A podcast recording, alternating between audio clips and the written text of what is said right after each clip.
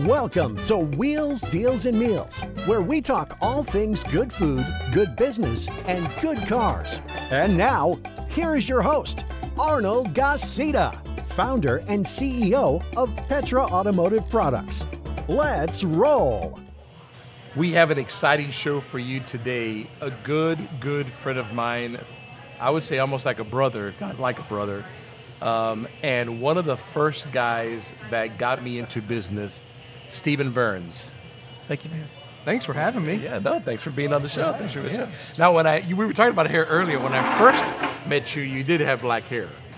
Well, it was dark brown, but yes dark brown. Okay. Yes, it was, yeah. So it's like being president. 8 years later, it all goes gray. Chris, you met me when I was bald, I believe, but you know. But I've seen pictures. Yeah, that's true. 33 years in this, it's... There's a head full of hair in previous pictures. All right, so listen, you are a car guy, right? Would you say that? I think you're a car guy. I'll say born, raised in it. Yeah. So what is your dream car that you want in the Steven Burns garage? I would say a 1994 Porsche 964 Turbo. 94. Okay, so why? It was the car in Bad Boys, right? Okay. And that was a year I was a junior in high school when that movie came out, and that was the car that Will Smith drove, and it beat the Shelby. I was always a Porsche fan, and that is the car. Of all the places you've traveled, or maybe haven't traveled, what is the place that you want to go to or have been that's your favorite place to go? I feel like I've traveled a lot, but I've never been to Europe, never been to Asia, so I don't have a lot of experience overseas. Okay. I would say there's so much to see in the United States and what we have to offer, or in the North America as a whole. I think it's going to take me a lot of time to even get through that. But if I had to pick a place that's my favorite today, I would say anywhere in the Rocky Mountains, especially in that Elk Mountain range. What's your favorite food? Top of the list, I'm going barbecue. Barbecue's your go-to place. I know, we're here at a barbecue place. I like the hole in the walls, the little spots. You've got somebody who really cares about the meat and how they prepare it, and it just, you can tell that the owners are sitting there working behind the counter, serving the food. All right, let's talk about the Steven Burns story. Okay. So you were born where?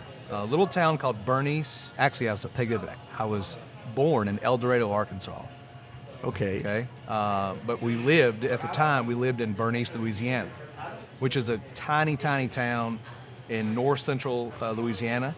It's about 15 miles from the Arkansas state line. And, I think my mom's doctor was there that day in El Dorado, and that's where we ended up. All right, so what was your first job? Well, I had lots of jobs, but, probably before a teenager, working and mowing yards around town. Okay. We lived in a little street that I could go next door and mow the lady's yard. Miss Hollis, she paid me the $10 to come mow the yard, and my dad let me use all the equipment. And then there was a cemetery about half a mile down the road, and I ended up making a bid for the cemetery and got awarded from the city the opportunity to go mow that cemetery. How old were you? Let's see, at that time I was probably 12 or 13. So at 12 or 13 you get awarded a city contract. Well, I didn't know how much to bid, so obviously I underbid. But you got the deal. You're learning it. Yeah, but I ended up getting our church. We had a little small church. It's, was started back in the 1800s, and we had that cemetery, and then when I could drive, or even before then, my dad would take me out there because I won that contract as well, and so I started doing that, and that's how I did it. That's a great story. That's a great story. All right, so you graduated from high school. And that summer, I really didn't know what to do. I was kind of thinking about college, not thinking about college. I kind of had this. I played baseball, loved baseball in high school, and I kind of thought, well, I could go, try out for college team and do some things, and. I don't know, I just kind of took a step back, and I told my mom and dad, hey, I want to take a little bit of time, maybe just a summer, and just think about it and what I was going to do. My mom said, well, you got to do something, so just come get in the car business. And so that's where I started selling cars in the summer of June of 98. And you were 18? I was 18. So you started selling cars June of 98. Yep. 18 years old. Mm-hmm. Tell me, how did it go? It went good. I had a really good sales manager. But now keep in mind this. So you didn't know the business. First time you're selling cars. Let's see, I didn't know the business, but my mom started in the car business in 1975, and she was she went in as right out of high school, or started her senior year actually, and she was a account receivable, accounts payable person back in 1975. She worked her way up until I think it was like 81 or 82, where she moved to an office manager position, and she went from this one dealer called Prouse Motor Company, which they were been in operation forever, you know, in Farmerville, Louisiana, and then she left there and went to Joe Mallard in Ruston, and so in my memory it was always Joe Mallard in Ruston, but she stayed with Joe Mallard until he passed away in 2018, 2019.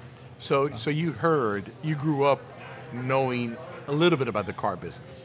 Oh yeah, I grew up going to the dealership a lot. We'd spend Saturdays when we were cooking out, going up there, and they were involved in the monster truck races. We'd go up there and hang out. So yeah I knew everybody. So you had a feel for it and taste for it.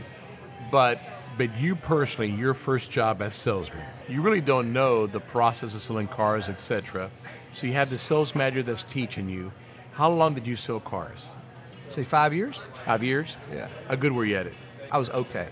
Really? Yeah, I was okay. I wasn't expecting that answer. Really? No, I thought you were going to say you were good. It just depends on what good is. In today's standards with what I consider good, I was not there. I was not the 30-car, Could that dealership support 5 people selling 30 cars? We had some people that would hit in the mid-20s or 30s. Yeah, we had some people. Now, I was more focused on the pre-owned side. I wasn't on the new car side at the time when I started.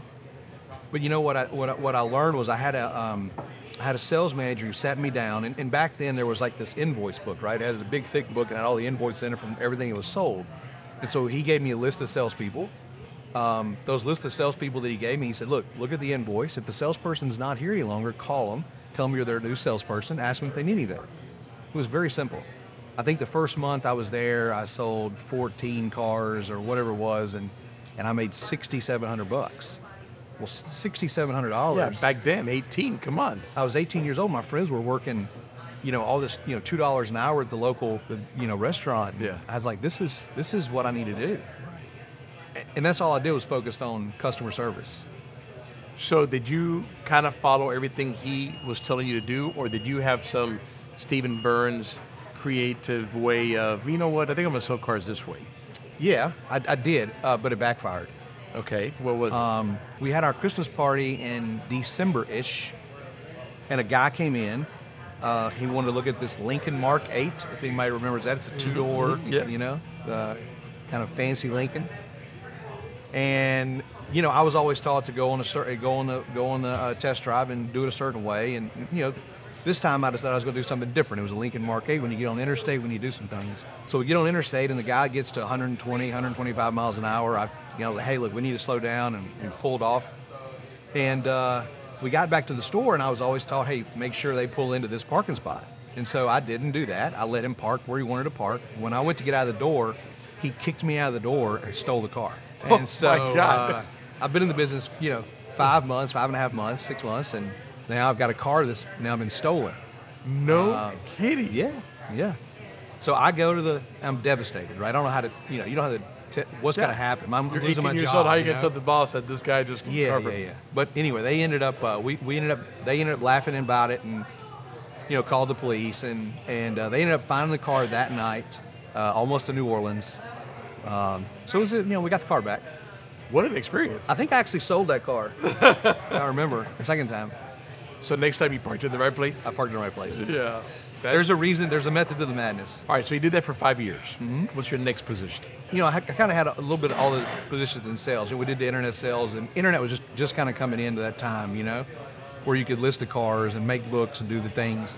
When you say you did different positions within sales. Tell me I was a salesperson, and I was assistant sales manager, kind of floor manager, and then moved into internet sales and kind of starting that up again. That was really early at internet days, 99, 2000. But then I got an opportunity to go into finance, and that is, in my opinion, where I felt like I was at home.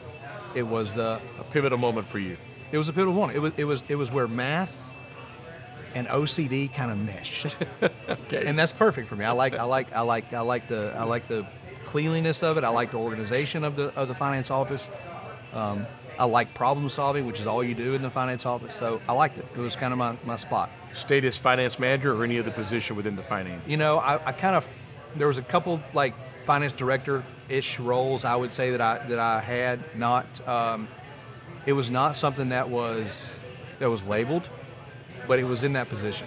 So see, you know, business has kind of changed since back then, where now we've got sales managers that, you know, really kind of take over the deal, and they submit the deal, and they work the deal for the customer, and you've got your finance managers who really job today is to manage the paperwork and, you know, bump the customer a little bit as far as payment, but that's it. It's kind of changed. You know, back then when I was in it, sales manager would just get the customer to close, well, yeah, and they would give me a deal. Right, and customers today say, good luck. May walk in. Right, you know, and customers today may walk in with financing that they got from online banking, 100%. Where back then they were depending on the dealer, yep, to finance the vehicle. Sure. So the finance had to work a little bit, I think, more. Yeah, I think so. Right. There's probably going to be some people that disagree, but I'm with you. But and everybody has their opinion. But I do think the finance role has changed. There used to be subprime back then, where you had dedicated subprime departments, because it was a whole different deal. So yeah, I mean, people can literally get their phone out now and get 3 offers on finance, and you walk into a dealership. Walk in. That definitely wasn't around then. No, it was not. You know, and so back then, the finance manager had to be the one, through a fax machine or whatever, yep, that was getting those 3 deals for the consumer. Yep. So you know, as we looking at sales and finance, what would you say when you were in sales was one of the greatest moments of you as a car salesman? That's a tough question. The greatest moment would be that first month, being nervous, not really knowing what's going to happen, but trusting someone that's going to lead me through this process. I think that is the finishing that first month where it was self-pride was probably the greatest one. Yeah, and getting that first check that you go, wow, this is a little bit better than what my friends are making. Yeah.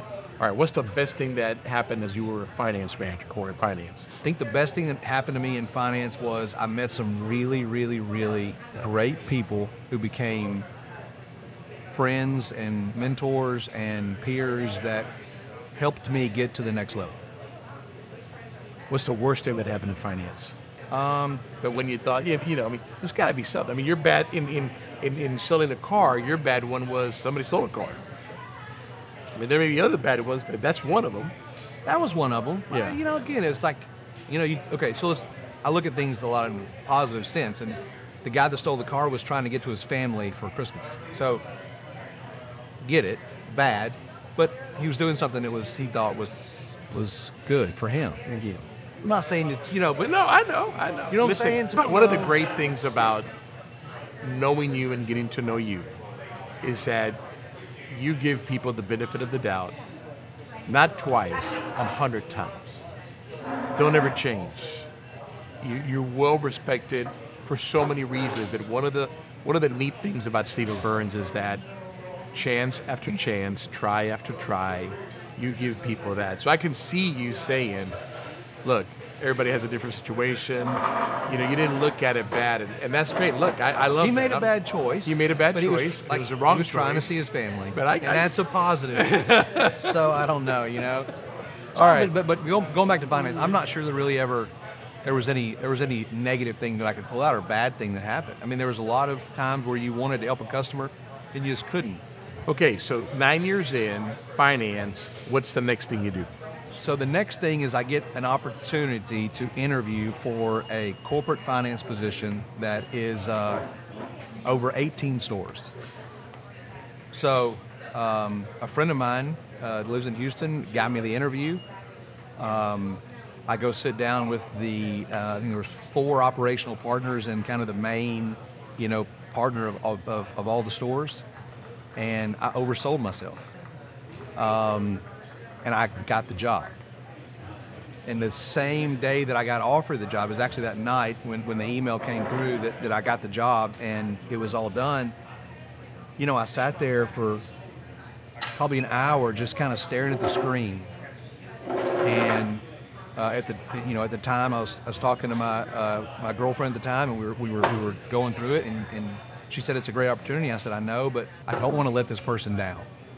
So I emailed back and said, I politely declined. I think I've oversold myself, and I don't let you down. And that was it. So I think it was a day or so. Did the person say, okay? Do they come after you? He says, I understand. I really appreciate it and wish you best. And so I think it was a day or two later that I called another friend of mine, and I said, hey, I was talking about it, and he said, hey, did you get the good job? I said, yeah, I did, but I can't take this job. He goes, why not? And when I explained to him my reasoning behind not taking the job, he said, you call that man back, you apologize, take the job, and go do what I know you can do. And that was a pivotal thing in my career, that because he pushed me into that position.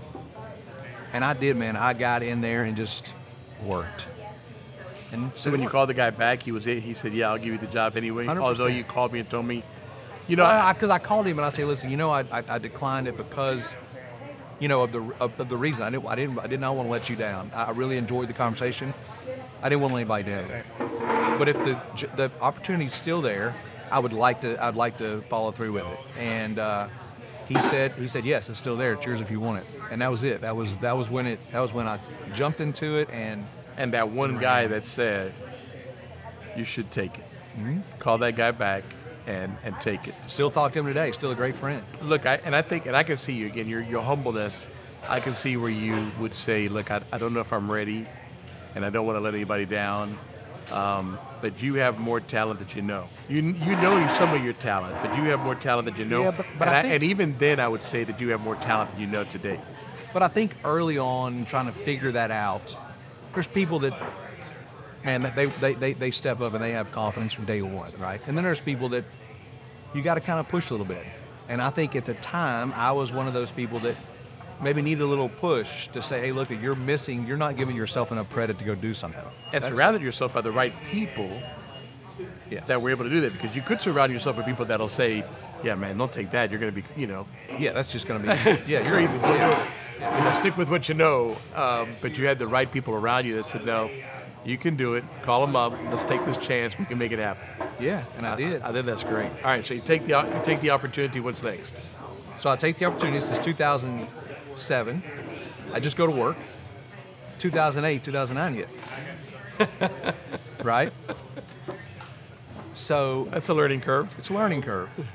But I think it couldn't have come in a better time, because I was in the position where I could give 100% of me to try to help figure this out. And we had in the group at the time, we had 18 stores. We had a great leader who me and him were very close, right? He was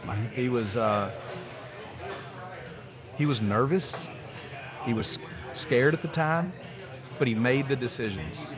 And he ran this thing hard. And we had great operational partners that were in the stores that were grinding every day. We had great GMs in the stores. And everybody was pushing to get through 2008 and 2009. And we did. We had some bumps and bruises, but we got through pretty much clean on the other side. But we all grinded on that.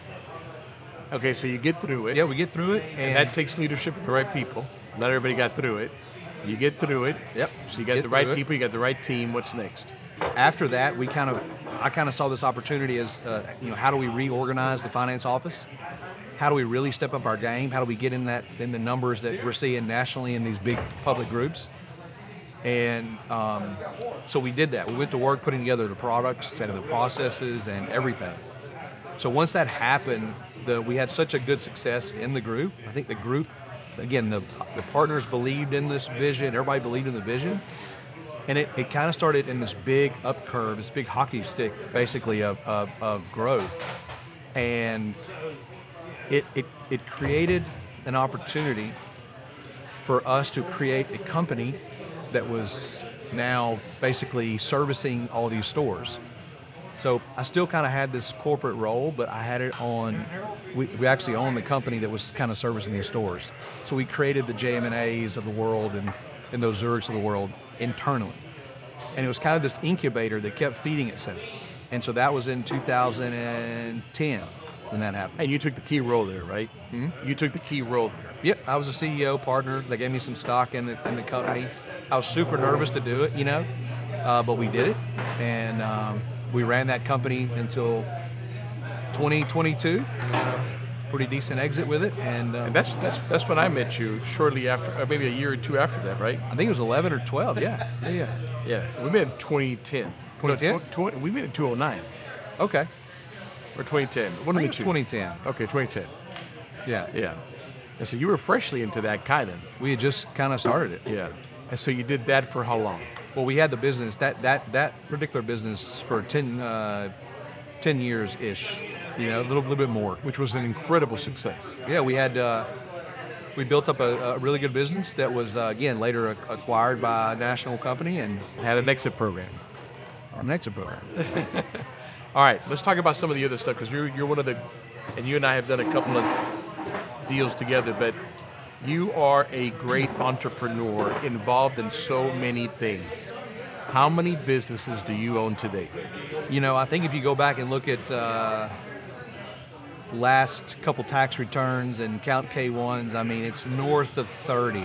Yeah. It's a lot. It's too much to keep up with.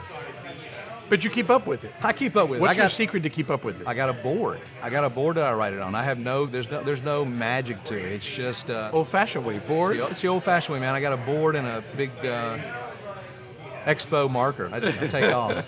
And a long Excel spreadsheet.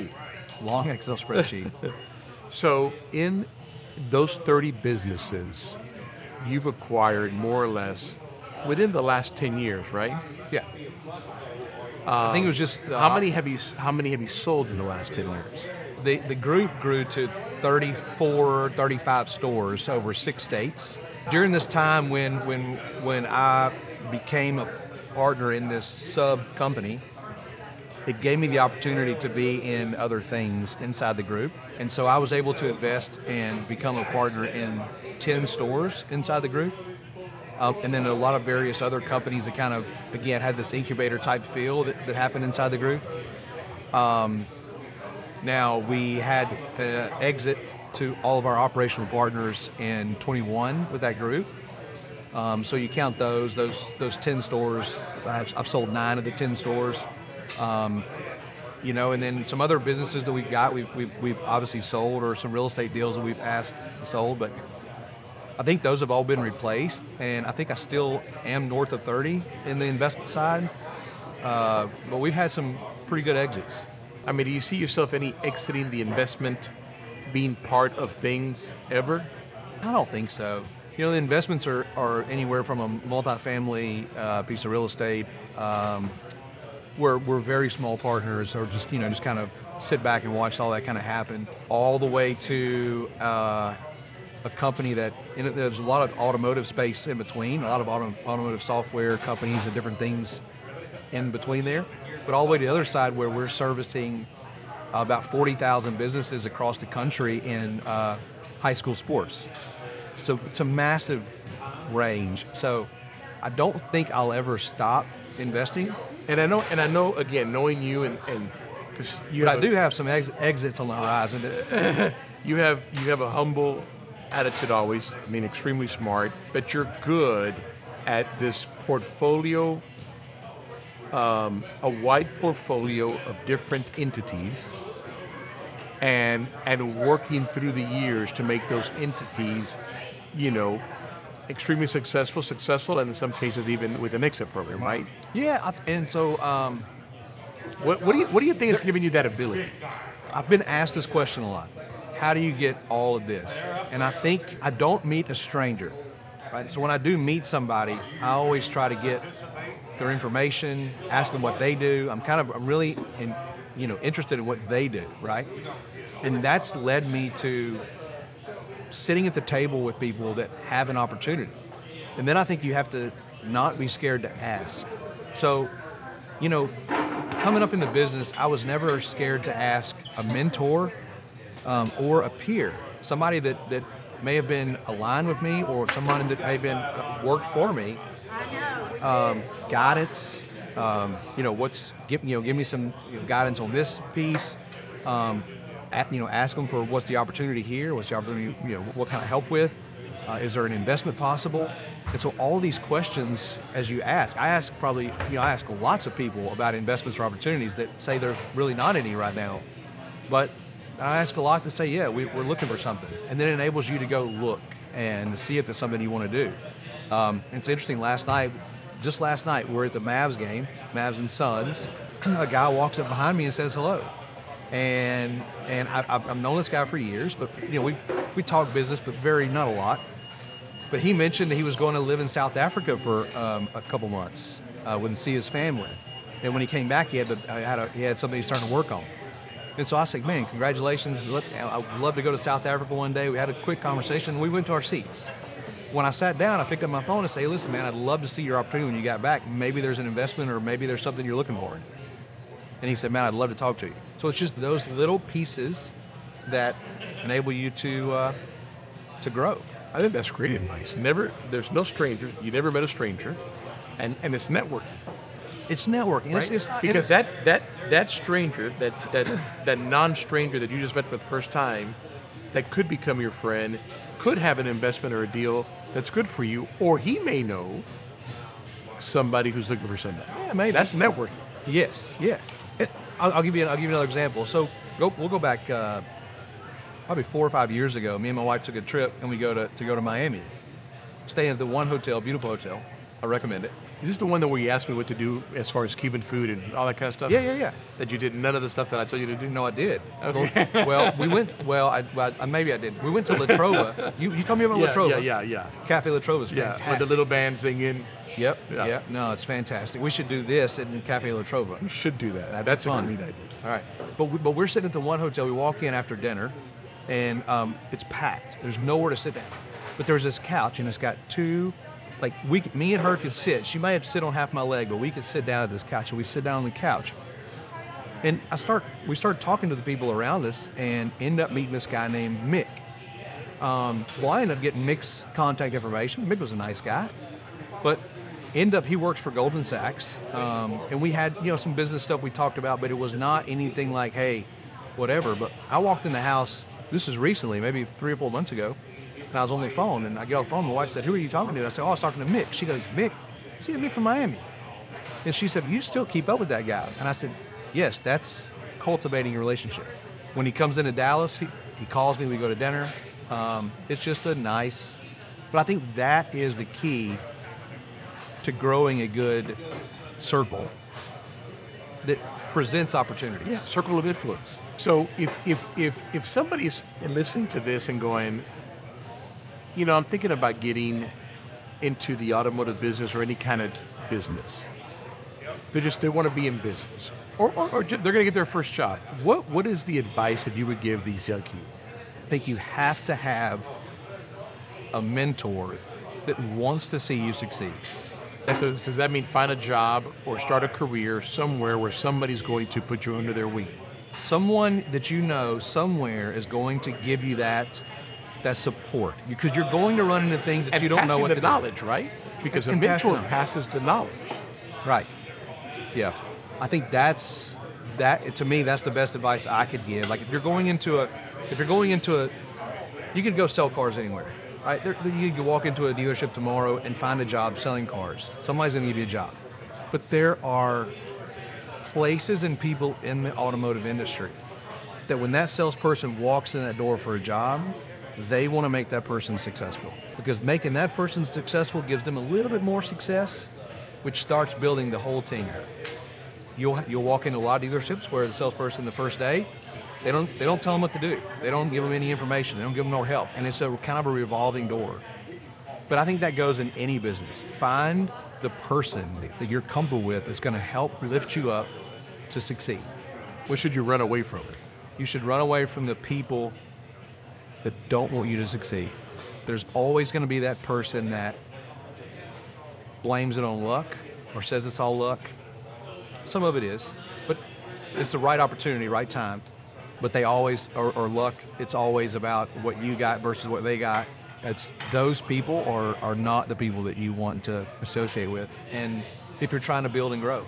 I'm gonna ask you two things. What is one thing that changed your life in a positive way?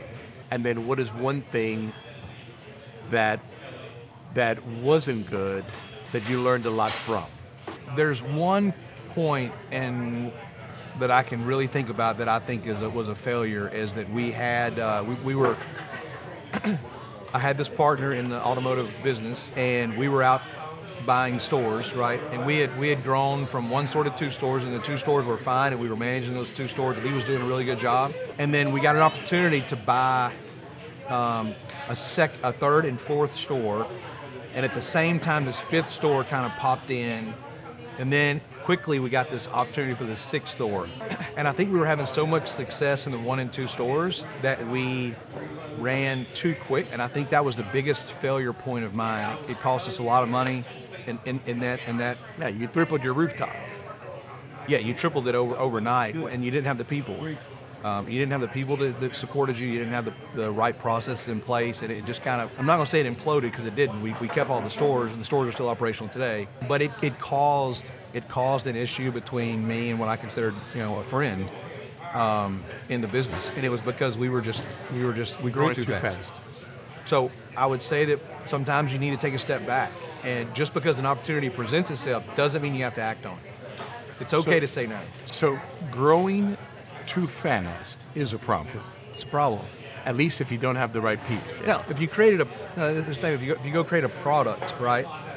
And you know this in your business. If you go create a product and tomorrow that product, you accept a big deal and that product just blows up and you can't provide the product in the time that you promised, it's a bad thing. Bad thing. Right? So it's got to be and you lose the momentum on it and all this kind of stuff. Yeah.